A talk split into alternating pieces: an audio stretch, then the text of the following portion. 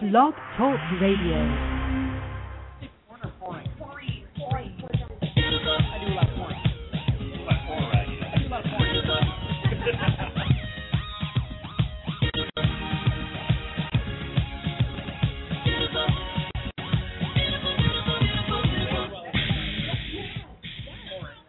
Hello and welcome to Socially Savvy, broadcasting live on location from Kucumber Skin Lounge in downtown Seattle.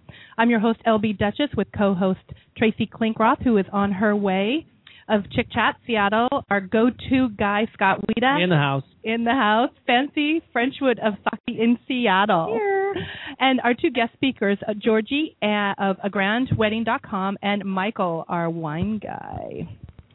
Hi, everyone. Hi, you guys. Hello, I'm your wine advocate. I'm here to serve and to please. Ooh, okay, this is going to be a lot more. Did somebody say we needed Billy D earlier? I think he's arrived. So to serve and to please, this is going to be fun. So we have got a very packed show today, a lot of great information to cover. And, of course, we always start our show off with our live on-air tasting. We are going to have two today. The first one is going to be by our... Two's better than one. Two's always better than one. And I notice it's uptown. Well, it's uptown. And downtown. Yes, we do.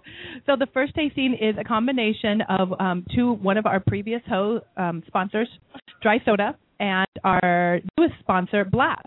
And Blast is the new beverage, is the ultimate cocktail. It's basically a high octane alcohol. Oh, my gosh. You can tell I've had some. Good. A high octane is awesome. Kool-Aid. It's a very sweet drink. So what's nice about this is to grab a couple bottles and mix it. The big thing is promoting mixing this with other items. So we grabbed ourselves one of the strawberry watermelon Blast because we have our mixologist here from Blast, Ryan. Ryan in the house. He added the dry soda, the lavender dry soda. So everybody needs to try it. But I did try it earlier, and I have to say, to me, it is one of those, it comes in bottles. So you're thinking, okay, yeah, this is, but when you drink it, it totally reminds me of like a summer, spring party, a little sit down with people in hats, and I don't know, it's just, to me, it just really rang true of a nice spring drink. What do you guys think? Sweet, light, and refreshing. I could take a shot of vodka in mine, but okay, Fancy. Too light? Is that what you're saying? We're not living the fancy life yet, honey. We're not all quite there yet. We're working on it. What about you, Scott? What was your favorite blend? You know, grape. I like grape stuff. You like grape? Little grape Blast, grape Tootsie Pop, a little bit of grape jelly. Oh my gosh. On my peanut butter sandwich. Peanut butter jelly time. Okay, we digress. No, I like grape. What can I say? So, yes, if you have not had a chance to try the Blast products yet or Dry Soda, check them out. They are available in grocery stores. They are available in bars. They're starting to pop up all over the place. They're working on them. So go to your favorite places and ask for them. Get them in because they're very fun. Yes, Ryan from Blast says convenience stores. Yeah, so if you get a chance, you're going to really like them. They're fun. Okay, so on today's show, we're going to be chatting with Michael on wine, as we talked about earlier, how to make small talk, an interview with Kucumber and Georgie, the Duchess Report, going on with what's going on in Seattle and Bellevue and what happened last week. So shall we move to, let's see, what are we going to cover first? There's so much to cover. What? Small talk. Let's do small talk. We're going to do small talk. We're talking about socially savvy. A lot of people just have trouble getting started. Oh, yeah. When like there's the opportunity to be social, especially savvy with it, and how to get started. Small talk is one of the big ways to become more comfortable being savvy in social situations. Yes, and we're very fortunate because our small talk portion is brought to you by Kind Bars, delicious, healthy, and gluten-free snack bars. So we all know how it goes. We walk into a room of people we don't know any of them, and all of a sudden we're in our first day of kindergarten all over again. You're standing there, and you grab the corner if you're a girl, if you're dressed, and you're twirling your hair, and if you're a guy, you just kind of slink back into the corner and cross your arms and just people watch. But that's not the point. You go to socialize, you go to meet people, and we're always so worried, will they like me? You know, how do I get started again? So we did some research and found some great tips from ehow.com on how to make small talk. Scott, you want to touch base on the first one? How to make small talk? Uh-huh. Now, I'm going to try to participate. Small talk is easy for me. Yes, it is, Scott. And big talk is easy for you. Going through the list... Just saying. We're going to be talking about that later on in the show. All right? My Benz is parked outside. My driver is out there waiting for me. Don't make me use it. So you know how it goes. Driving Miss Duchess. Anyway, number one, practice, right? Converse with everyone you come across. Cashiers, waiters, people you're in line with, neighbors, coworkers, and kids. Chat with folks unlike yourself. From senior citizens to teens to tourists. And what it's about is making yourself available to engage in conversation with anyone who happens to cross your path. So I want to add on to that, because just saying practice and converse with everyone, you know, if small talk came easy to you, you could do that, right, without very much effort. But one tip that I would offer is find something that you can compliment each one of these people on, whether it's the bus driver, the cashier, that's a great tip. So compliment. If you don't know how to initiate conversation, find something that you can compliment someone on. And I really love your hat. Yeah, exactly. Yeah. That's color.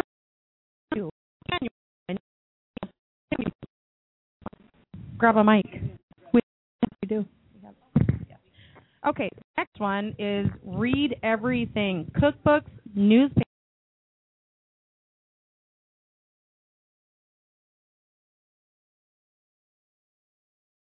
Let me add out to that too. Know the event that you're going to as well. So if it's a charity event for a certain cause, know something about the cause.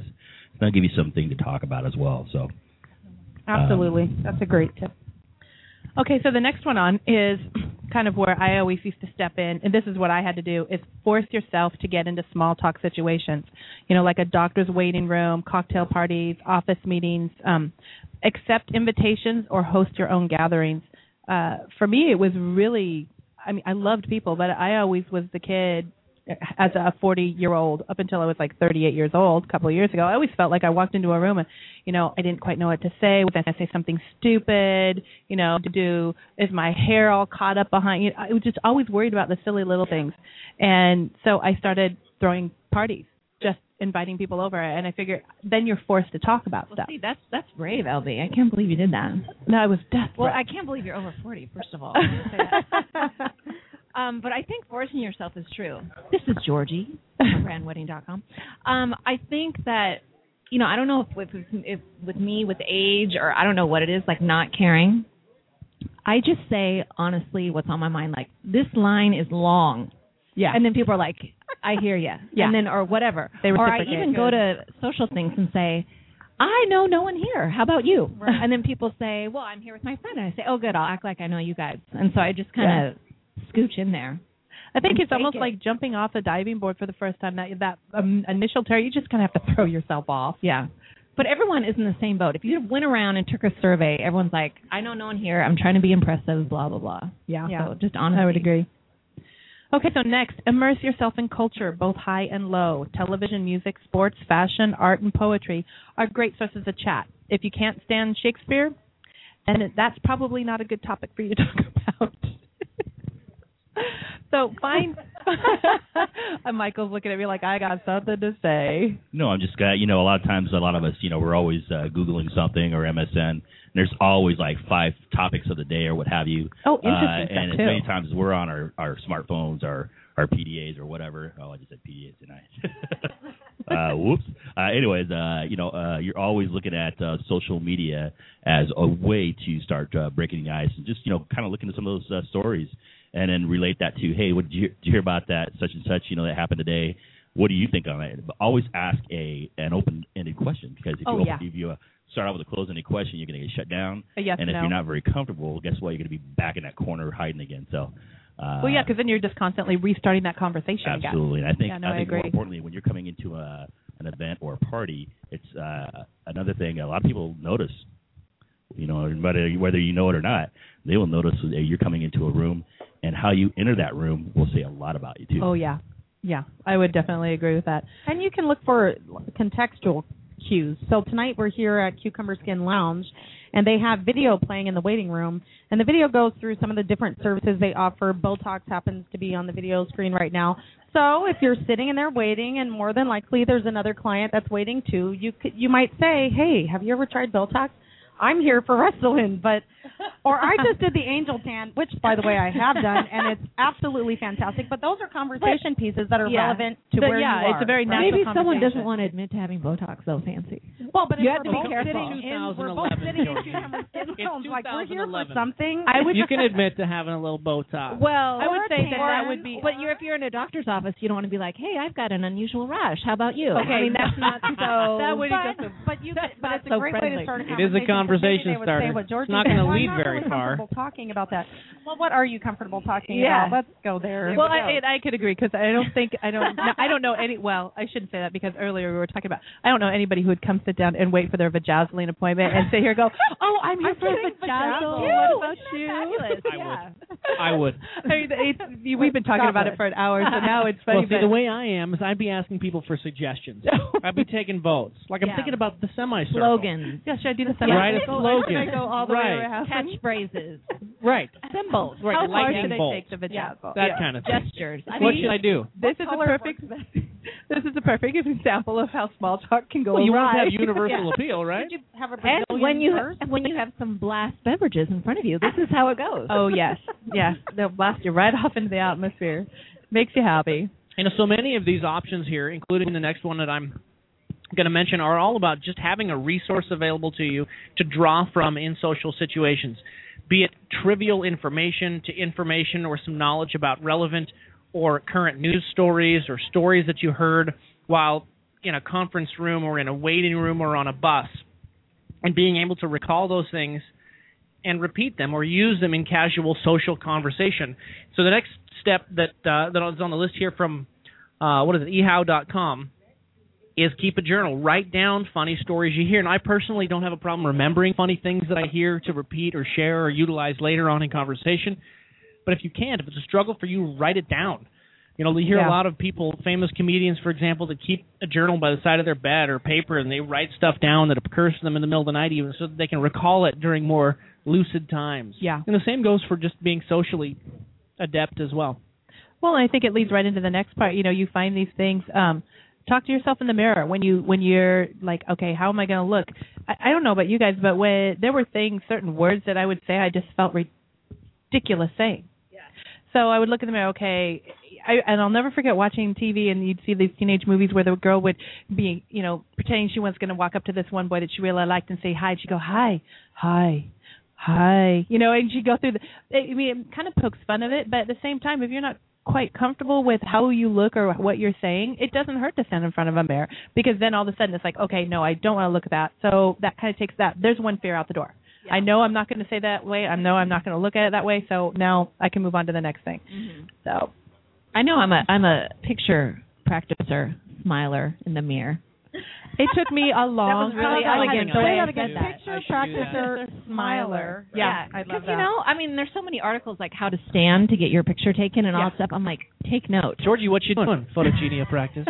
Oh, genia. Did you make that word up? Yeah, I did. Of course. Well, and you want to make sure you're totally second word alone, I made up today. Yeah, because then people think you're crazy. Panazzle? Oh, yeah, we're not going to do that one yet. Okay, expanding your horizons. Expand your horizons. Yeah, I like that. Go home a new way. Try sushi. Don't go home at all. Play pinball. Go online. Paint a watercolor. Bake a pie. Try something new every day. So then at least you feel, when you try new things, I think that gives you a little bit more, you're excited about something, so you're more apt to talk about it. So if you're trying new things, it gives you that energy of like, oh, have you tried this yet? You know, I was just at the store and they had this blast. Have you tried the blast yet? You know, anything that's new and fun and exciting is going to give you that little burst of, oh, this is fun to talk about. And you're less worried about what people are thinking. Amanda and I went trapezing. Oh, yes, I remember that. We talked about it for weeks. See, that's interesting. She talked about it to everyone. Yeah. Everyone.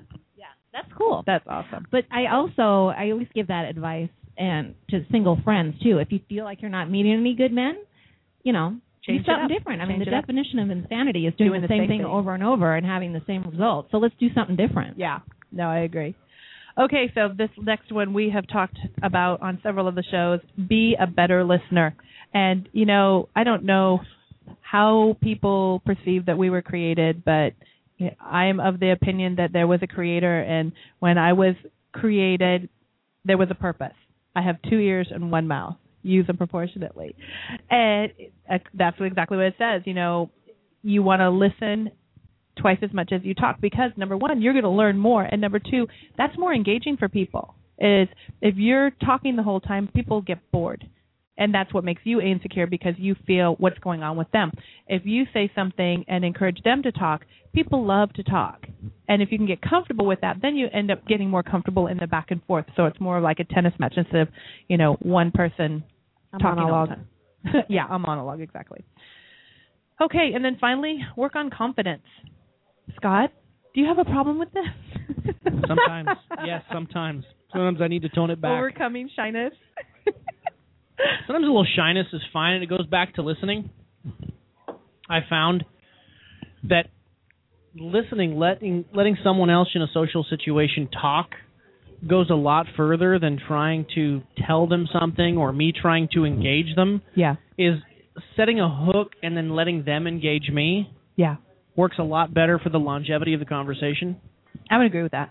So, yeah. That, and listening takes practice, too. And if you get someone talking about themselves, then the conversation flows naturally because then you can just ask a question. If you're someone who's uncomfortable talking and you're in that mode of building confidence and overcoming shyness, all you have to do is when they pause, when there's a natural pause in the conversation, ask them to elaborate on something they've already said. Yeah. So if they mention, well, I have kids, my friend went here and I can't because my kids, oh, how old are your kids? Yeah. So you can just take cues off of the conversation they're offering you. And that's a great way to really build confidence because you're not talking about yourself. Yeah. You're asking questions about someone else. Yep. And people like it when you're interested in them. I think we all, it's one of the best forms of validation that you can ever give somebody is taking the time to actually hear what they have to say. And then by asking more questions, they know that you're hearing what they have to say. And it makes you more endearing. Okay. So that's it for Small Talk. You needed any information. I don't know. A lot of the people we hang out with don't seem to have an issue with small talk. But, when I was reading it, I thought a couple of years ago, that's some of the stuff I was trying to do. So I thought, being socially savvy, let's throw it out. And a lot of what I do is I'll do a lot of just classes. Either I'll go to like a wine class or, I'll go to a cooking class or, somewhere that everyone's in the same boat as I am. They don't know really a lot what's going on. And you're there to learn something together. And then you can feed off each other and ask each other, did you get that? And understand that. Well, yeah, this is how it works. And increasing you're building up those dialogues and you're building relationships and you're talking a lot more and you're getting yourself out there more and more. So, get yourself involved. Get yourself involved in a lot of different events, classes, learn something and have fun at the same time. So. Yeah, no, I agree. I like that. I totally agree. Okay, Mr. Scott, I think it is time for Socially Savvy News brought to you by Pop Chips. Never fried, never baked, think popped. Big what do we got? In the news these days, as we go back and forth on our journeys, our social and our professional journeys between the east side and downtown Seattle, we have essentially 2 options of getting from one place to another. Yeah, Michael says west side. The 2 options are Interstate 90 or 520, right? Oh, yeah. We each have our favorite based almost exclusively on where we're coming from and where we want to end up. Well, big news is the Department of Transportation is working feverishly to get these receivers and transponders set up so that they can start collecting tolls on the 520 floating bridge. I did a little research today. I want to be able to share with our listeners exactly what they're looking forward to in terms of tolls on the 520 bridge. Now, you guys sitting around this table here at Kucumber, does anyone here have any idea what the maximum toll is going to be on the 520 bridge when it goes? I don't know. Just guess. Did Ryan say $6 round trip? 6. I don't know, 8? I was going to guess, but you told me. Here's the deal. During maximum drive time, during rush hour traffic, which is 7 a.m. to 9 a.m. on weekdays and 3 p.m. to 6 p.m. on weekdays, if you don't have this good-to-go pass, which they're pushing heavily, it's going to be $5 to cross 520 bridge. Do you know which way they're going to collect toll? I think coming from the east side. Is that correct? That's a good guess. No, both ways. Oh, geez. They go both ways? Cheese and rice, right? What? No, both ways. So it's not like a ferry. Like you pay one way, you have to pay both? No, check it out. So if you're driving across and you don't have a good-to-go pass, and let's say you need to be at work at 8 and you come home at 6 p.m., you're looking at $10 round trip. Ouch. $10. Now, the good-to-go pass You can find all of this on the Department of Transportation website, or just Google 520 bridge tolls, and you can find this list. The Good to Go Pass removes almost 40% of the toll. Oh, wow. So during maximum trip time, well, maybe it's 30%. During maximum trip time, it's a $5 toll if you pay by mail, and I can explain that too. But only $3.50. Holy beep bargain! It's $3.50. Alternatively, it's going to be less than a gallon of gas. The Good to Go Pass. So I think what we're going to see is this is going to work. I don't know if they'll be able to pay for the improvements to the bridge, but it's going to reduce traffic congestion. That's for sure. Yes, so how they're going to get pay by mail is they're going to have actually cameras on the bridge. They're going to capture images of license plates as they go by. And unless you're driving a stolen vehicle, they'll know where to find you. Possibly another solution. Steal the car that you commuted. Camouflage. I don't know. Right? I love it. That's the best advice I've heard all year. Steal a car that you can commute in. I love it. There was Avoid a promotion that the state was offering until the beginning sometime in April, where if you went online and ordered the Good to Go Pass, the little transponder chip for your car, they give you a $10 credit on your account. But that's expired. So if you haven't already obtained your Good to Go Pass, steal a car. You either got to steal a car, get a bus pass, quit your job, transfer, or change your spending habits, because you're going to need the extra budget for crossing the 520 bridge. Wow, well, and you really evaluate how important is it to me to go into Seattle. Or well, if it's work, it's very important, but you may have to consider how you get there or when you get there. Well, and that's the thing is people are going to start going around to I-90, and then that's going to get congested more. And I have to say there is a whisper, and it's a nasty one, but I'm going to throw it out there that they are going to put the toll on I-92. So it's going to be a tough one, but I think we'll probably start thinking a little bit smarter. Yes, there's wine. It's not open. It's not, no. Well, actually, there is open wine in front of us. We can open it, though. So, yeah, I know that there's been issues with it, so that's why it has not started off yet. But it will be, they should be announcing it in the next couple of weeks is when they're actually going to fire it off. Between April and June is what the word is right now. These rates that I just read to you, those have been approved. Those are already set. So these are not proposed rates. That's what the toll is going to be. I heard some news today that they anticipate that the average during rush hour miles per hour speed on the 520 bridge is going to increase by about 20 miles per hour. Wow.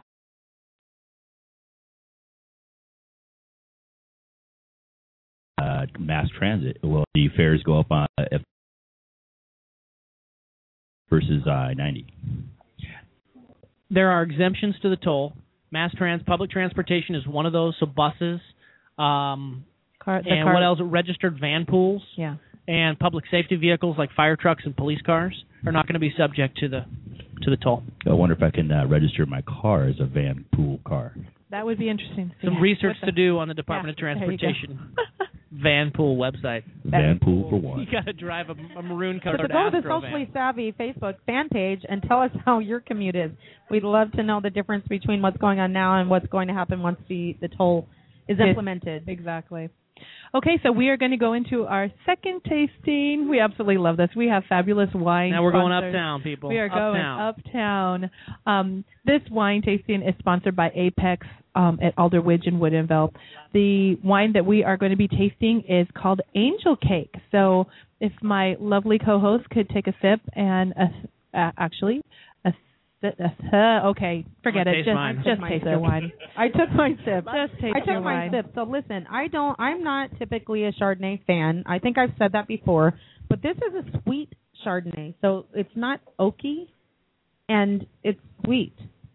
And I like it. It is. It's in the usual Chardonnay. You are what you drink, girl. Yeah. That's right. I didn't realize the first time I tried it, but it is 100% Chardonnay. It's got a 7% residual sugar, bottled April 1st in Walla Walla. It's sold at QFC, at Apex, at Alderwidge and Woodenville.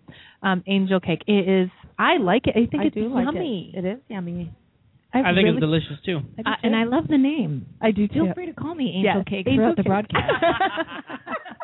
We love Angel Cake. This is a wine that would be good with fruit. Wine guy, what do you think? Fleshy fruits like peaches and apricots and things. Yeah, it's very, very unique. It's definitely high in sugar. The RS is 7% on that. But it does a lot of good flavors come through with vanilla spice. I taste even like some cantaloupe. That's it. Yeah. Would pair really well with something like a angel food cake, pound cake with maybe some fruit. and maybe a little creme fraiche on top of that would be really beautiful. So when you get a sweet wine like that, that pairs really well with sweeter foods like desserts, light desserts, stuff like that. So this would be really good with that. Good summer Chardonnay with a little bit of light fruit, maybe some honey on it would be really nice. Lovely. Uptown and downtown. So Blast, available at your local 7-Eleven. Downtown. And the sweet Chardonnay available through Apex. QFC. Uptown. QFC. And QFC. Yeah, I like nice. It all. Uptown, downtown, around the town. Gotta love it. To me, yeah. We appreciate that commentary. Okay, so now you've gotten a chance to hear our Georgie as one of our co-hosts, but now we get to hear a little bit about who she is and what she does. This part of our program is brought to you by iCandy, a chic lash extension boutique. Oh, love it. And Georgie, tell us, what is this agrandwedding.com? Yes. What is it, this wonderful thing that you do? Well, I have a question first. Yes, is it agrandwedding.com or is it grandwedding.com? No, you're right. Agrandwedding. So everyone get it clear. Agrandwedding.com. Because everything on the site is a grand or less. Nice. Oh. So what it is what segue. Yes. You see that? It's a tagline and a way of life is what I like to say. But at agrandwedding.com, we launched in 2008, and we feature vendors that have a service or product that is a grand or less. So we're talking venues, photographers, dresses, everything like that. So we've had great success thus far, thanks to the recession. I planned it. Sorry about that, but yeah. It works for you. It works for me. You planned the recession? Yes. No, actually, it's I thought it was that other guy. No. It's kind of going along hypothetically, yes, we are saying that you could have your whole wedding using wedding elements that are a grand or less, not your entire wedding, because that would be, sure. At the bus stop with Ritz crackers. You can fly to Vegas for $1,000 bucks or less. You can fly somewhere. Yeah, so that's not what I'm saying. I'm saying wedding elements, so your venue, your photography, all that kind of stuff like that. Even your dress. I saw that on your website, right? Yeah. And so when we first launched, I kind of thought, well, it's for the gal that wants to save money, wants to have a marriage, not just a wedding.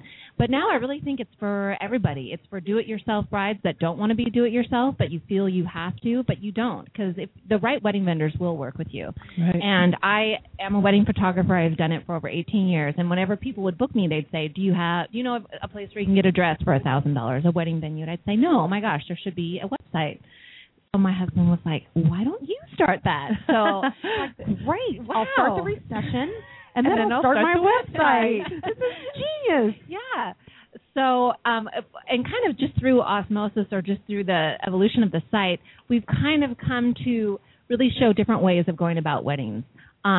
Let's just be honest, a lot of people are second-time brides. Maybe you're a little older when you get married, and you don't need to have the big cathedral. You're not 22, or even if you are 22, there you go. Then you want to have a marriage, not just a wedding, and not blow all your money on one day. So what I wanted to talk to you guys about today was this great new concept that we had kind of heard about, which is renting a deluxe home and having your wedding there. Ooh, and like that. Yeah, at first and you're like, honeymoon too? Or? Yes. And at first I was like, is this possible? I don't know. And again, every place is different and probably has rules and restrictions. But we found some really great properties on Bainbridge Island. Oh, wow. And I have links on our blog. I sent you links as well, but I have them here today, so I can show you guys these wonderful houses. This first one I was showing Michael. I almost don't want to show it because I want to buy this house and live here. But then you can rent it out. I know, but this is a very modern, beautiful house that's called a Bayview Dream Waterfront Estate. It sleeps 6 people. Oh, wow. So all these properties are either going to be 1,000 or a skosh over, but you could have your rehearsal dinner, you could have your wedding there, your reception, and your honeymoon. Stay for a couple days. You're good to go. That's awesome. And this one, which is found on this great website, which is called Rentals at BainbridgeIslandRentals.com.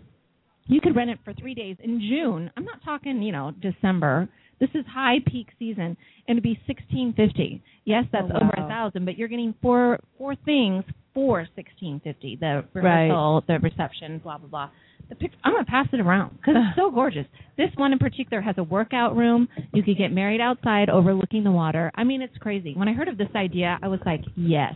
Oh, very fun. So tell me about your website, Georgie. Do your clients have to pay a fee to have access to these links, or can they just visit your website? No. Tell us how they get access to this information. It's completely free, and you don't have to log in, because that drives me crazy when you have to remember all those different usernames and blah, blah, blah. Any bride comes to our site, agrandwedding.com. You say, I'm looking for a photographer, I'm looking for a venue, anything like that. A lot of our deals on our site are exclusive to agrandwedding.com, meaning that they're a higher-end location, but they say, you know what, just through agrandwedding.com, I'm going to offer you guys this thing. Oh, that's awesome. So it's kind of like having the secret password. So, but we are offering a lot of alternatives, like getting married on a weekday. That's another alternative for maybe a bride that's more savvy or kind of, living in today's economy, which we all are. Sure. So right. A lot of people, namely Beyonce, got married on a Wednesday, so why can't you? Yeah. Get married, a happy hour wedding, come down after work, appetizers, and have a good time. I'm all about happy hour. Well, and I think it's socially, we've come to the conclusion that we can live our lives. We don't have to live our social lives on the weekends. It's, if you lose 4 hours of sleep one night, I mean, it's really not going to affect you. They've proven that if you are in a time in your life where you're highly motivated and you're driven for something, or you're working for a degree, or you're firing off a company, the human body only needs 4 to 5 hours sleep maximum. Oh, that's good news to me. So to have an event on a weeknight, not a big deal. I've known that for years. Thankfully, me too. Well, you know what's nice about that? You just come down after work. And when someone's getting married on a Saturday, and then you're like, oh, gosh, it's going to take the whole day. And it's kind of a pain in the neck, quite frankly, which leads me to the other great idea for a wedding that most people don't think of, is like a brunch wedding. And that would be elegant. Yeah. No, I think that sounds elegant. I went to a brunch wedding. And I thought, who gets married on a Sunday at 10 a.m.? But this one couple did, and it was really nice because everything was fresh. It was 10 a.m. You can really save on the catering because you don't need to have all that jazz. You can just have like a build-your-own omelet bar. You can really save on mimosas or some nice alcohol thing. You don't need to have an open bar. That's awesome. You don't need the dance floor. You don't need the DJ. You just spend the money on the important things, the food, the photography. Well, maybe it's not important to everyone, but these are. But a lot of people. It's like we went. I went out with my husband this last week, and we hit two parties, and they were birthday parties. And the first birthday party was a little bit early in the afternoon. It was a Hawaiian theme, So there was food out, and people were drinking and talking, That was it. And then we went out later to another venue where it was more of a nightclub thing, and people were drinking and eating, but dancing, and they were dressed to the nines. So you have those crowds that want to, go through the whole thing, and then you have the other crowds that, maybe they want a little bit more laid back. Maybe they really want to visit with the family because it is more of an intimate wedding and take that time. So absolutely. And you just focus on the people that really care about you. Yep, I would agree. That sounds really nice. I'm looking at your website right now, Georgie, and the section that I like the best is the buy, borrow, or share. Yes. That's cool. Section. Could you tell us a little bit about that? Yes. Buy, borrow, share is a really exciting thing that we love. Buy is obviously purchase. Borrow, rent. And share is a totally new concept to agrandwedding.com. So let's say, Fancy, you and I are getting married. You love these centerpieces that you see at Crate and Barrel, but they're $85, like candelabras or something like that. So I would post something that says, I love these candelabras. Who else does? You would email me, say, I love them too, and I'd say, let's split the cost. I have them at my wedding, you have them at your wedding, and then we decide who keeps them, buy each other out, or we can start our own wedding business, much like eBay or something, and we rent them out as well. Nice. That's awesome. I love that. So was that a proposal? Well, you never know. Isn't it funny how when you're going through something like that? There we go. More wine and more blast. It is kind of a wedding, it kind of warms you up on the thought of marriage, right? Well, you certainly get a little sentimental. Yes, you do. So with that said, Michael, I know that we had talked about you giving us some tips on wines for a more intimate affair. When you have a big thing, you can have lots of different choices. What would your recommendations be? Well, a lot of different things go into this. So, considering your audience, if it's a small get together or intimate, is it going to be a brunch kind of thing? So, you might want to reconsider what you might serve with that. But a lot of times, you want to keep it simple. A lot of people overcomplicate it and trying to please everybody, and that's where you start to go wrong. Is that you tend to overthink, and then you're not even thinking, is this wine going to go good with this food that I'm serving? So. A lot of different things, culture comes into play sometimes. My motto is if it grows together, it goes together. So if you're serving a French cuisine, serve a good Bordeaux to go with that. If it's a potluck, I say you have a lot of people bringing different things for like a dinner rehearsal or wedding rehearsal, and you're doing a dinner or something light. A good place to start is something neutral. So something that lends itself to all kinds of foods. One would be champagne. Champagne is always palate cleansing. Bubbles. You can't go wrong with bubbles. I love bubbles. That is my favorite go-to drink right now is any kind of a sparkling wine or champagne. Well, and it's nice, too, because, champagne doesn't have to be expensive to be good. So you can get a good Spanish cava for around $6.99 a bottle. And if you get it by the case, well, like at some of these bigger warehouses like Wine World and stuff like that, you can get really good deals on those and cut your cost. Yeah, one of our sponsors, Apex, we did a live tasting with their sparkling red and their brut, and they're absolutely fabulous. They were $15. Mm-hmm. I was so excited. Especially when they were there at the Sexy Syrah serving their Syrah bubbly. It was very, very yummy. Okay, so I have a question about intimate events. It doesn't just have to be weddings that people serve wine and other...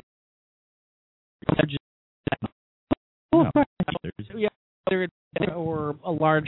What are we talking about as far as about 50 people, 100 people or less? Just looking around the room here, what are we talking about? I would say 40 or less. 40 or less people. Yeah, that is intimate. Okay, so etiquette-wise, Michael, how many beverage options should you offer to people out of 40 or... Now, understanding that budget probably is everything at these types of events. But if you have 40 or fewer people, how many options should they have? Obviously a red, a white, perhaps depending on the occasion, a bubbly. And I think those are all great options. It depends on, are you going to have food? Is it going to be a tapas situation, that kind of thing? So a lot of times people pair the wrong wine with the wrong food, and it makes the wine taste really kind of metalish, or it'll actually make it flabby. So that's why champagne's always a good go-to, because, you can have champagne with buttered popcorn. And there's nothing worse than flabby at a wedding. I've had that. Flabby wine. So no, another good. If you're going to a party, say you get invited to a party, and there's a lot of different foods that are going to be served there too. If you want to bring one white and one red, a good red that spans all kinds of foods, is something a lighter fruity red, something like a Pinot Noir or a Gamay or a Beaujolais. Those are not high in tannic like you would on a cab or a Tempranillo, that kind of wine, but you can have any kind of food or any kind of wine that has good acid on it, some good fruit on it, is going to lend itself to a lot of different kinds of foods. So I think I answered your question. No, absolutely. No, this is a question for me. Sometimes I have a tendency to overdo it. No. Okay, let me put that into context. Licky, yes. All right. I'm talking about as far as planning an event, having too many options or wanting too many options. We're spending way too much of my budget on on alcohol. Well, and having a lot left over and running out of something and having too much of another that I didn't anticipate, people, whatever. And that's why, if you go to some kind of a light red or a light white wine that's off dry that is low in sugar, but has some good acid on it and good fruit, you're gonna cover a lot of different foods. And so if you bring like one a Pinot and maybe a Gewürztraminer, those wines lend themselves to all kinds of different foods. You can serve a Gewürztraminer with pretzels and mustard. Oh, wow.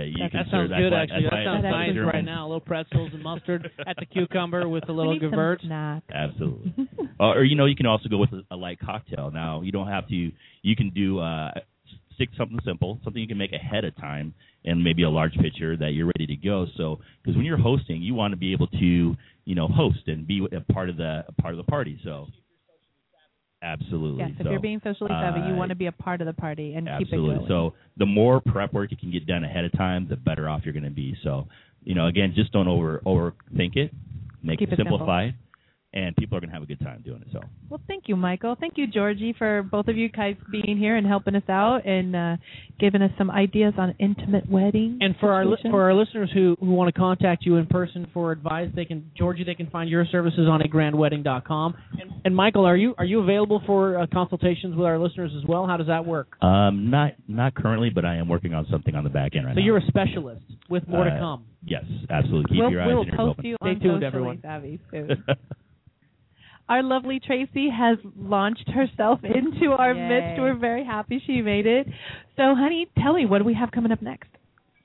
Coming up next is Socially Acceptable and Unacceptable, brought to you by Blast, the ultimate cocktail, which I got to tell you, strawberry lemonade and cucumber. Like at Cucumber Skin Lounge. Juice that's appropriate. I used to have when I was a young child. I think they make these drinks for kids.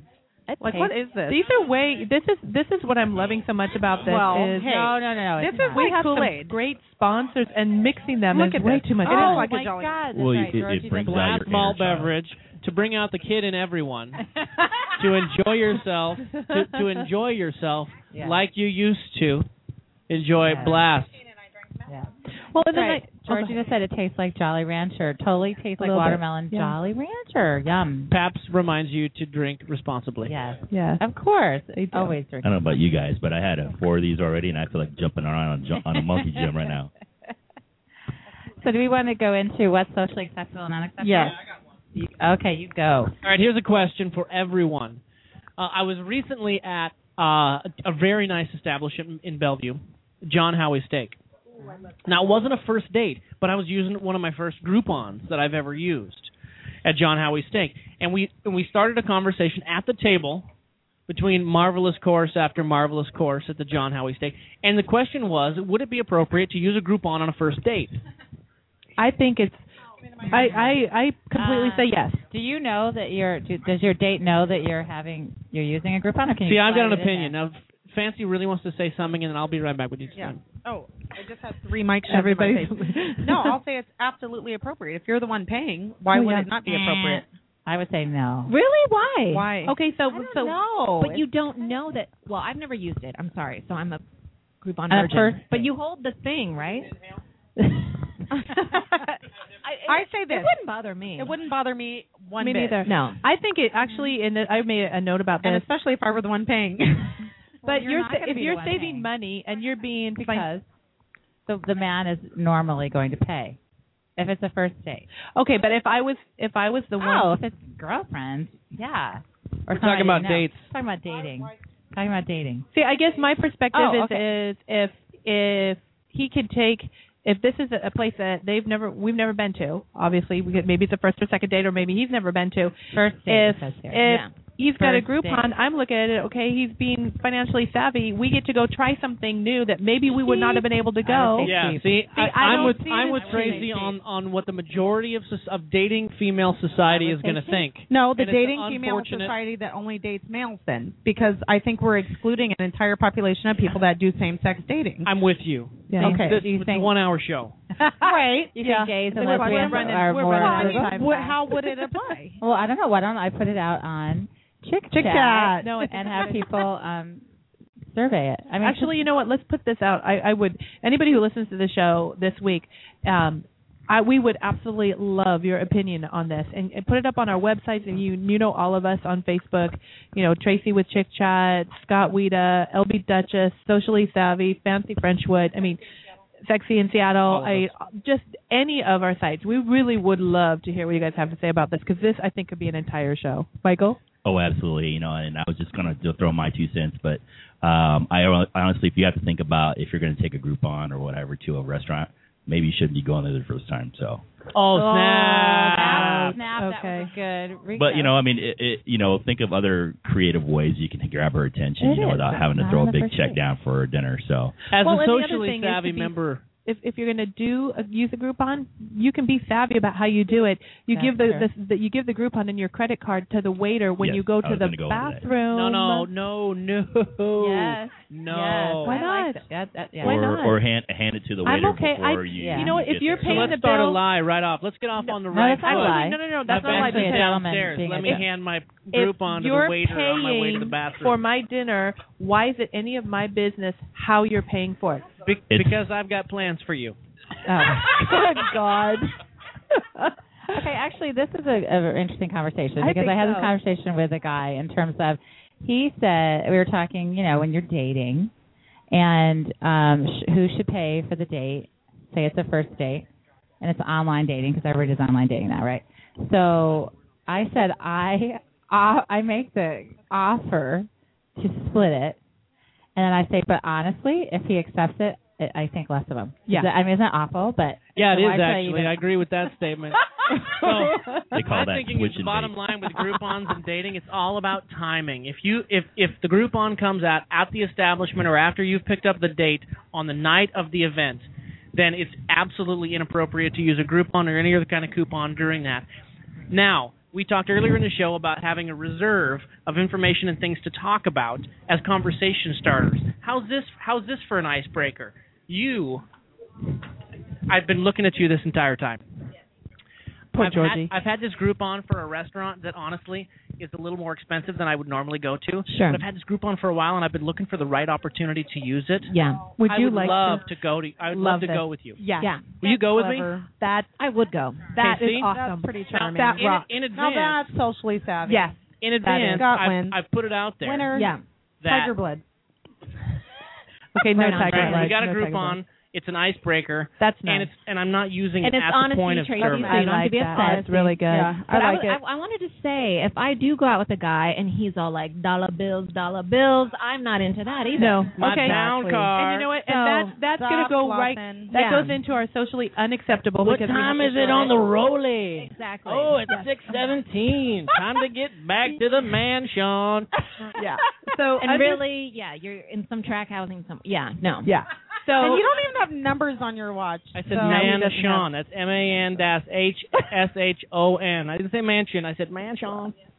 So that goes right into our socially unacceptable for the week, which is to brag. Bragging is not cool. Bragging is so last year. Okay, so here, there's a big difference between sharing your excitement of a new purchase and bragging in brand specific. I'm gonna give my mic to the gold digger. Oh my God. We all shop, we all drink. To call out a designer brand is like throwing it in people's faces. It is about the rudest thing you can do. I got my bands downstairs.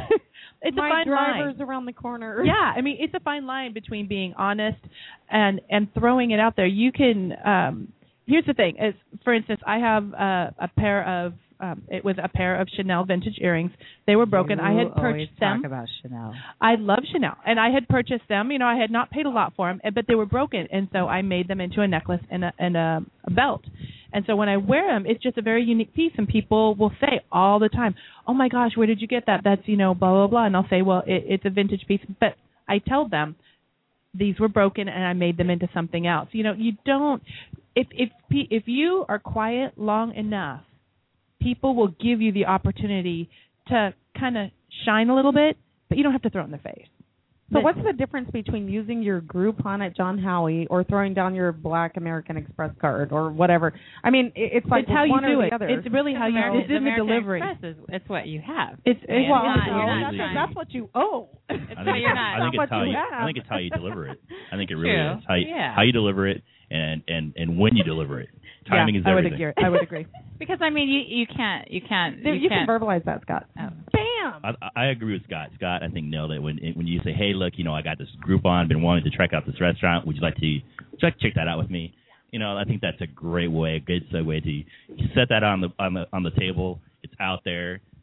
But why is it okay to throw out your black American Express card. Because that's how I roll. The Groupon is what I'm saying.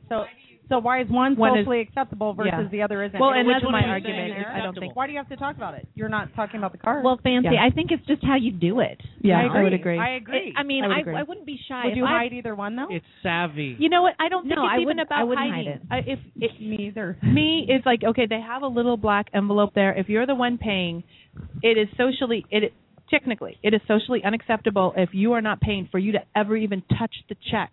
You should not even be opening the little envelope. So when they reach over and open the envelope, the most polite thing that you can do is turn your eyes away. They can pay however they want to pay. Okay. There's when you go to the bathroom. It doesn't matter if you have a Groupon or a credit card. And so it should not. It should not. Well, if I'm taking my black American Express card and I'm breathing on it, shining it up, and see this, then see this, I'm putting it right in the envelope. I think that's one thing, but if you just take the envelope, I take the checkbook or what have you, the bill, and I just kind of throw my card in there real fast, put it on the table, exactly. Bam, done. That's it should be, yeah, it should. I guess here's the bottom line: it should never even be an issue because it should never be made into one. No, so. Okay, with that said, we're going to move on. We have a few minutes. We've been waiting to be able to interview with the owners of Kucumber, and we wanted to find out. I mean, we're here. We've had, some of us have had our services. Ouch! The things that we do for beauty, we are very glad that we got to try some of these. But we really want to know, what is Kucumber? Why is it, obviously it's a skin lounge, but what makes it so unique? I mean, when you walk in, it's unique, but we wanted to hear what you had to say. Well, hello, everyone. My name is Shay. And what Kucumber Skin Lounge is to everybody in the neighborhood of Seattle, it's a medical spa, but it actually has the vibe of being very swanky and very comfortable and relaxing. The doors are open to anyone that's walking along our streets. We always have really warm, big, huge smiles that welcome everybody in, and we just, it's a very happy environment. That's what Kucumber is about. I love it. And one of the things that I noticed when I was looking on your website is, I have to tell you, your website is absolutely to die for. And let me just tell our listeners, when you go to search Kucumber, it's spelled with a K. So Kucumber with a K, Skin Lounge. I mean, you have these pictures of lush pomegranate and raspberry. Tell us a little bit about that. What's that all about? Pass. Well, Shay and I, we worked together for about 10 years, and we work with a number of different medical spas. And we have spent the last couple of years before opening our own, we have spent a lot of time collecting ideas on how to make us different. The idea is to be a little organic, a little different from what the competition offers. We have different products that go aligned with the facials that we have identified there. So it's just our design. We just spent a lot of time figuring out how to make it and brand it very differently to customers and be a little more approachable. Without too much clinical information. Oh, I love it. So do you find that the results of the like features, the like types of services, do you find that you have better results with some of the higher different technologies that go back to a more basic, food, organic type background? We are not all about organic, but we will know that we will not offer service until every single employee in the spa would agree that that's a good service to offer. Oh, that's awesome. And until we actually hear that these are the results that the customers are coming back with. Wow. So we can confidently say that we have some of the most amazing equipment, results-driven equipment in the area and in the state of Washington. Wonderful. Well, I had the privilege of doing the laser. Scary. We heard. Yeah. I'm just like, it's worth it. I know. My first treatment was 8 years ago, and they had such a small laser, so it was painful.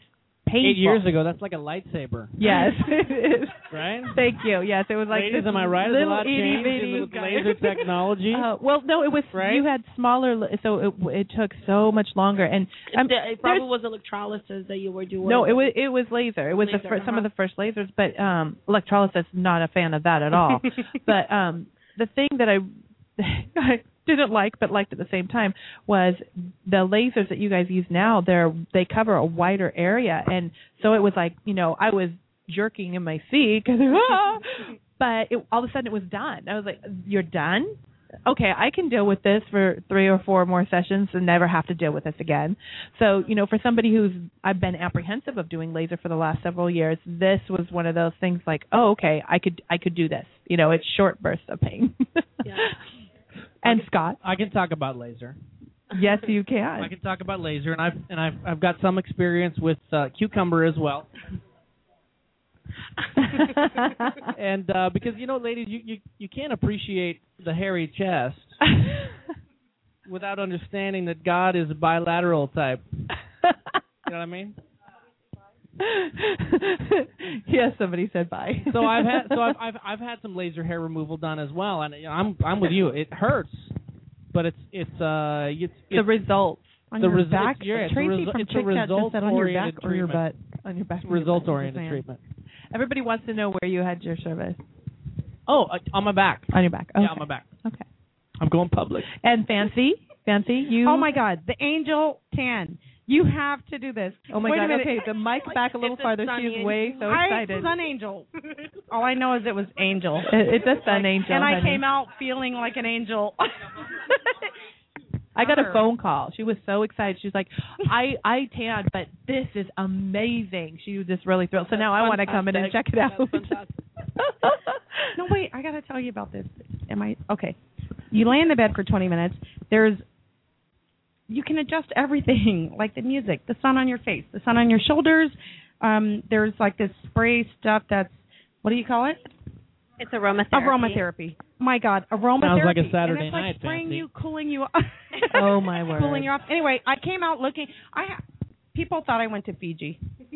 And I was like, yeah. Because it's a very, it looks like more of a natural tan. But yes, I flew to Fiji and I came back brown. One day you got a really nice tan. It was awesome. Yeah. You do have a beautiful glow. Yeah, it looks really nice. It looks, and what I like so much about it is it has that more natural, you know, because I go to Cancun and then as my tan starts to fade, then I'll go in and I always get the high pro bed or whatever that is. But it never turns out the same. So I like that. That's awesome. What's it called again? Sun Angel? Cucumber. Sun Angel, yes. Sun Angel at Cucumber Skin Lounge in Belltown. First Ave. Thank you so much for hosting us. We have absolutely loved it. Okay. I love it when people, I'm one of those very slow people, and they put messages in front of me, and I was like, huh? All of a sudden, I slowed down to like nothing. Okay. We thank you so much. Thanks again to ladies at Cucumber. Yes, definitely. Okay, it is now time to go on into the Duchess Report. What happened last week and what is happening this week? I think we're going to start with what is going on this next week in case we run out of time, because we want to make sure that you guys know where you're going, what you're doing, what's hot, and what's not. I wasn't going to say what's not, but okay, yeah, what's not. Scott, did you want to start out for us? I believe tomorrow there's some stuff coming up. Which one? What's coming up? Wednesday, Club Store. That's coming up too, but there is... I just derailed. Go ahead and take it. Oh, okay. What's coming up, brought to you by Corks and Canvas. Come and get your Van Gogh on this week. One of their 3 events. They have Tuesday at Vovina Martini Bar in Kirkland. Get the best martini on the east side. Thursday at Apex Wines in Woodenville. One of our favorite wineries. Thank you very much. And they have added a new one on Saturday, which is Matthew Estates Winery. So go to corksandcanvasevents.com and register for the location that you want to attend. Corks and Canvas. You had fun at a Corks and Canvas too, right? I have had a ton of fun because I've done 3 paintings, and I've been at 3 other different locations, and they're all, I mean, drinking wine with painting or drinking martinis with painting. It just makes it that much easier. We're always drinking. We enjoy socializing. So join me for a drink Wednesday night. I'm a guest judge at the Seattle Fashion Competition at Club Sour. Yes. Pre-sale tickets, $10. You can get them online now or $20 at the door. Contact Becky at surgzpromotions@gmail.com for reservations. And now, what is that? What is that event? It's a Seattle Fashion Competition. It's for Seattle Fashion Week. Oh, Fashion Week. Okay. Yep. So it's called Battle of the Nines, or Battle to the Nines, excuse me. So she's judging, and I'm clicking. Nice. And Tracy, I believe what's going on Wednesday? Wednesday at late night at Pepper Bridge in the Mavi Tasting Room and Jay Bookwalter Tasting Room. Just a leisurely 1-minute walk between each of those tasting rooms. You can enjoy an evening filled with wine, jewelry, clothing, and fun. Then some of the featured jewelries are Ann Jewelry, Stella and Dot, My Divine Chocolates, and a variety of other artists. So grab a girlfriend and go on over. That one is going to be fun. I've tasted wines for the events, and they are yummy. Okay, so we have the plan ahead. I think we can touch base next week. I think we have time to cover that. Should we go over what happened last week? I think we should. We should thank our listeners for this week because I think we're about to go off live air. Yes, we are. We want to thank our listeners and our sponsors. Our sponsors, of course, make everything happen for us. They give us the goodies for our sponsor bags, and we're very, very thankful for them. So we'd like to thank Kucumber Skin Lounge, of course, Apex at Alder Ridge, Pop Chips, our blast with our mixologist, Ryan, over here, iCandy from Kirkland, CE3 Construction Group, Kind Bars, Sweet Talk Wipes, Zip Fizz, and Chick Chat with Sexy in Seattle. So thank you, everybody, for listening. Thank you for being a part of this. If there's any ideas, something you want to hear more from us, something that you think we could maybe take up a notch, we would love to hear. So have a great week, and we will see you next week.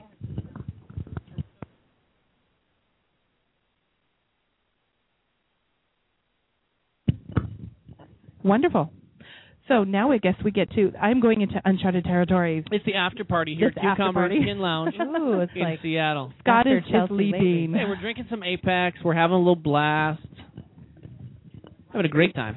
So this is like the live, they won't get it, but then the people who go listen to it afterwards, it will be there. Right. We're going a little further this week.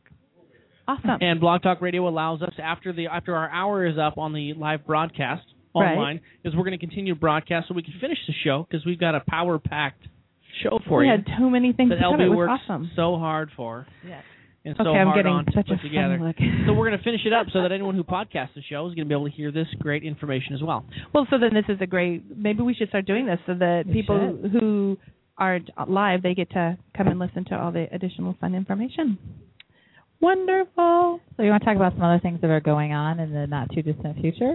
Yeah, well, let's go over what happened last week. I mean, we had some fun stuff last week that we went to.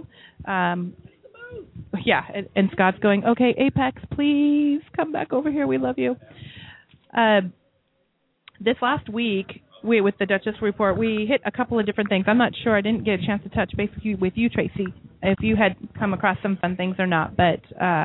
Well, we all did the Sexy Syrah. Oh, we did. Okay, let's talk about that. The Sexy Syrah at Salty's. I know Michael was there, and Tracy and myself and Fancy were there. This was my first time going to the Sexy Syrah, and that was absolutely amazing. The pairing, I have to give Salty's some serious credit. The food was phenomenal. The wines, I'm not even sure if I tried a third of them. There were so many wines. Fantastic places. Well, that just goes to show you when you have the right foods that go with the right wines, it makes that food good, not only good, but a memorable meal, too. So, again, that's huge, they had lamb, they had all kinds of, grilled vegetables that go really... really complement the Syrah varietal. So, yeah. Well, they had seafood and what was it? The turkey. What was with the turkey? Smoked. So, again, smoked turkey. So, it's smoked. And a lot of the Syrahs were oaked. So, that was where the pairing that brings out the really, really pairs well with any kind of smoked seafood or some like smoked salmon, smoked chicken or turkey like thing. You guys should completely see these two. They're like across from each other, like fourth grade. They're pointing at each other. The caramel. And they're like, oh. We didn't eat much food because when we walked in, we didn't know there was food. Remember? Somebody said there's no food left. We checked in. There were about so many people there. There were so many people, and when we checked in at the check-in table, we were told there's no food left, but there's plenty of wine because we got there about an hour and a half after it started, maybe. Thank you. And so we just went looking for wine, but what we discovered was this amazing, how do you say, caramel? It depends on where you're from. Salted, wow. Michael. Caramel. Salted caramel. Oh, gosh. Yum. It was amazing. And, it was incredible. You know what was really good there? What? Some of the wines that were represented had a nice medium toast on their oak, which actually echoes caramel. Oh, no wonder. Because I'm not a sweet person. I don't even like sweets. I don't eat candy. So for me, I tasted it and I just it was like dreamland. It was amazing. Well, you know, there are different levels of toast that a lot of winemakers will use. There's a light toast, a medium toast, and a dark toast. Light toast usually brings out more of the vanilla notes. Medium toast, you get those caramely notes. And even when you go to dark toast, you get those like chocolate. Have you ever tasted a wine? It's like, I just kind of a little chocolatey, or maybe a little even like coffee overtones on the back end. It's just that is the impact that oak will do for you in a lot of different ways. Well, I like a medium. It was decadent. It was, and I think we all got a little toasty. Oh my God, toasted.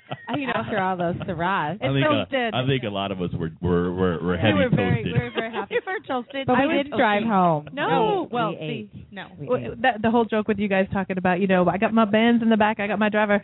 Well, my husband, he's so adorable. He goes, I'm driving Miss Duchess. So I'm like, I could have another glass. But it was really nice, though, because, I've been to a lot of David's events before, and the winemakers really want to be there. And I actually had conversations with a lot of them. And one of them was my favorite. You're going to know it. It's the winemaker is a young guy. His last name is Crane. And the name of the wine is the Call of the Crane. What is that? Curlew. Curlew. Oh, Kerloo. I drank that one. That one was nice. Oh, my God, really nice. Yeah, that was nice. We all like that. I think we all like that. And Syrah typically is not my favorite wine. I've been doing my ways. Michael's like 2 years, 3 years ahead of me on wine studies. I started for a year and then stopped. I've always been in the wine industry for a long time. Oh, okay. But I officially started my 2-year degree as a... getting my marketing and sales degree in wine. Gotcha.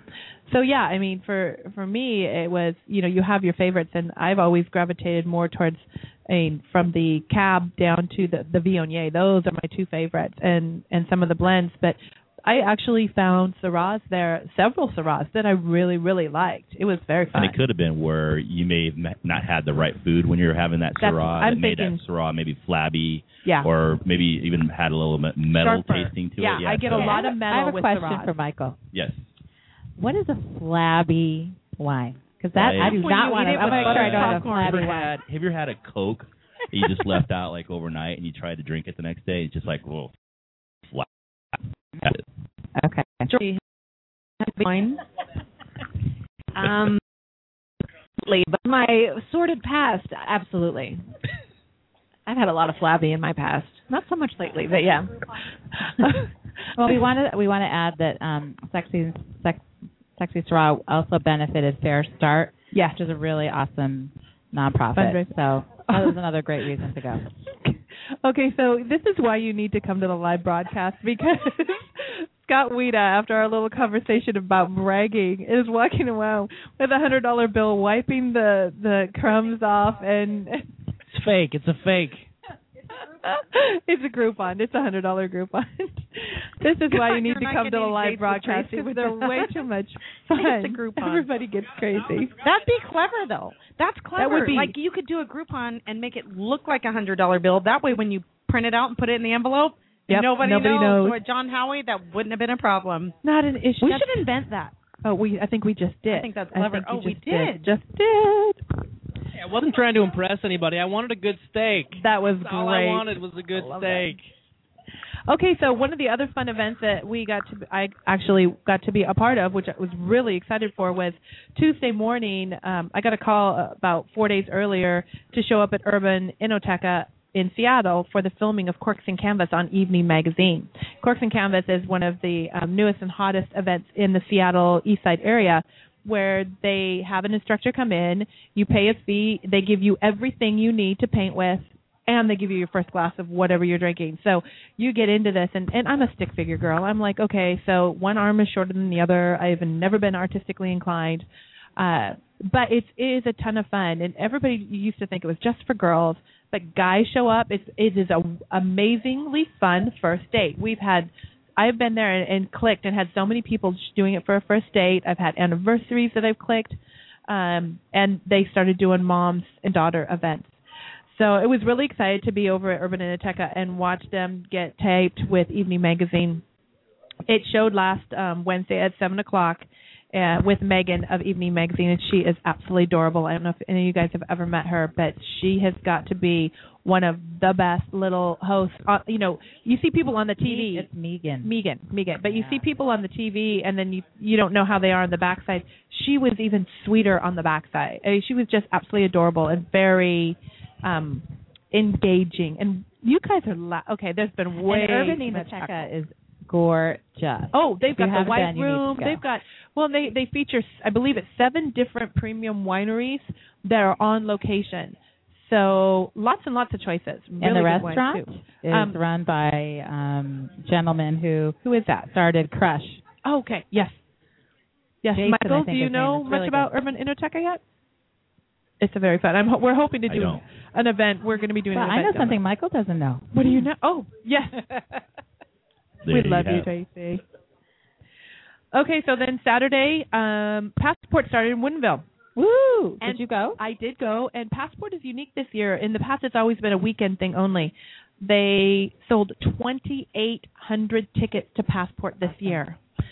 And what's fabulous is you have until June 1st. So you paid $75 for this, which unfortunately you can't get the passports anymore. They cut off the date and then it's done. But you can have from this last weekend through June 1st to be able to go around and hit every winery. And what I loved so much about that was one day one person could be the designated driver, and then another day the same 4 people could go out and somebody else gets to switch it out. So you can use it as many times as you want to. One time at each individual winery. Wow, awesome. Yes, I think that's a great idea. I think what happened was they needed to kind of ignite the sales side of it because it started off really slow. They didn't have the projected or sales that they thought they were going to have going into it. So I think this was a wise idea that the Woodenville Wine Association came up with, and I think it's probably going to carry through. So I think so too, because when I showed up, one of the first people they told me that they had sold over 2,800 tickets. I was just blown away. But then when I started to look around, there were party buses, limos, town cars, carpools. People came in waves to enjoy the best Washington wines had to offer. You had from the Warehouse Wine District and the Strip. All the way down to Hollywood House, people bouncing around from everywhere. I mean, it was a whole lot of fun. And what I love so much about Washington wine, and I'm sure this is true in other places, but there is so much diversity. There wasn't a demographic of people that was not represented that day. It was, and everybody was engaging everybody, and everybody kind of came together on wine. It seems kind of silly, but I love the diversity. I love seeing the people walking around, some of the antics and the things that they had on. I'm going to be posting the pictures, and you got to come check it out at Socially Savvy, because there were wine glasses, quite literally, glasses that looked like wine glass. It was hilarious. Like beer goggles? Yes. There were people with beer goggles. They are pretty cool. Fancy would not know anything about that. I don't know anything about it. Uh-uh. I agree with you. What you said, LB, is that... actually, there's a lot of the younger generations actually are really getting into wine. Yes. And what's really cool about the industry now is that you've seen it kind of transition from was like the middle class, or the 40-something group that was always in your wine bars, that kind of thing. Now it's like the 20-something group. Oh, there were a lot of them. And really, your biggest demographic is your younger 20s, 30-somethings who have a lot more discretionary income. Oh, yeah. More than willing to pay premium prices for wine. So it's kind of exciting to see all that happening. It is. And the wine industry is just blowing up. So, Michael, you could do tastings. I mean, tastings and education to 20-something. Because they're probably a little intimidated. I could fit in my 20-something group. So wrapping up the wine walk, there were, of course, there's always a few of our favorites, but I had the privilege of starting off at Apex, and my choice for starting off at Apex was because they started the entire thing off with mimosas. And to me, I just really feel like that is the perfect way to start off a wine tasting weekend. If you're going out with friends, it's just a nice integration into it. It's not too much. And then you kind of, build yourself up to try pretty much everything and anything. I did get to bounce over, even though there were some wineries that were not participating in the wine walks and everything. we did get a chance to stop into some of those, and they were still very gracious with, you know, what they were showing and the education that you get. That's the other thing I love about the Woodenville wines is each one of those places you go in, and if you have an uneducated palate or you're in any way insecure, they're so happy to talk about it. So not automatically, not all of the wineries. No, because there's some of them that their price points on their wines are so high that they can't. It ends up, I mean, costing a lot to pour certain wines. So some of them have to be a little bit more discretionary. Some of them are a little too new, or they just choose not to participate. Okay. What else is going on coming up? Okay, what else is coming up? Oh, now we need, you know what, we're going to go ahead and, because Scott re-educated me that we can continue talking after a live broadcast. Love this. We are going to go into what is coming up to plan for the future. We have, I know Miss Fancy was all excited because we were talking about Karma Electra's birthday party at Munch Bar in Bellevue. Do you want to come tell us about this, honey? I knew she would want to. I cannot wait. And Georgie would agree with me because we have this in common. Yes. Carmen Electra is our lesbian crush. What? Oh, my gosh. True. No, it's true, sister. And I'm not shy about it. We'll be there. I mean, we'll be there, Carmen. Just wait for us. What birthday? What number birthday do you know? Who cares? No, it's just hot. Yeah. Does not say. So that celebration of hotness. That's true. So that's Saturday night. Yes. That's Saturday, April 23rd. I'm excited about the restaurant. Yep. I am Fancy. But I'm also excited about my Munch Bar? Yeah. Yes, Munch Bar. What an appropriate name. He said, sorry. That's much worse. It's not live anymore. We can censor this. We don't. We never more with Carmen Electra. And then if our lesbian crush. If you don't love Carmen Electra, what else? How old is she now? Like 45? We don't know. Her boobs are 50. OMG, you did not just say that, Scott. So Scott is going to be covering and telling us about this bunny thing. What is this bunny thing? That's a good question. It's the 8th annual Seattle Bunarchy. Bunarchy. Saturday, April 23rd, noon to 11:30 p.m. Pioneer Square and Belltown. Where? We don't know yet. Where? They're going to announce the actual map and yes. The path that you will take on Bunarchy the night before is created by Seattle Bunarchy. Details, as I said, of the route won't be announced here until the night before, but we're starting in Pioneer Square at noon and ending in Belltown. It's a good old-fashioned bunny pub crawl. Follow at Bunarchy on Twitter for live updates and live blog at www.bunarchy.tumblr.com. to declare war on all things human. I don't have to understand it to promote it. Anyone is welcome, but of course you must be 21 for the bars. We're going to be moving together as a boisterous band of boozed-up bunnies.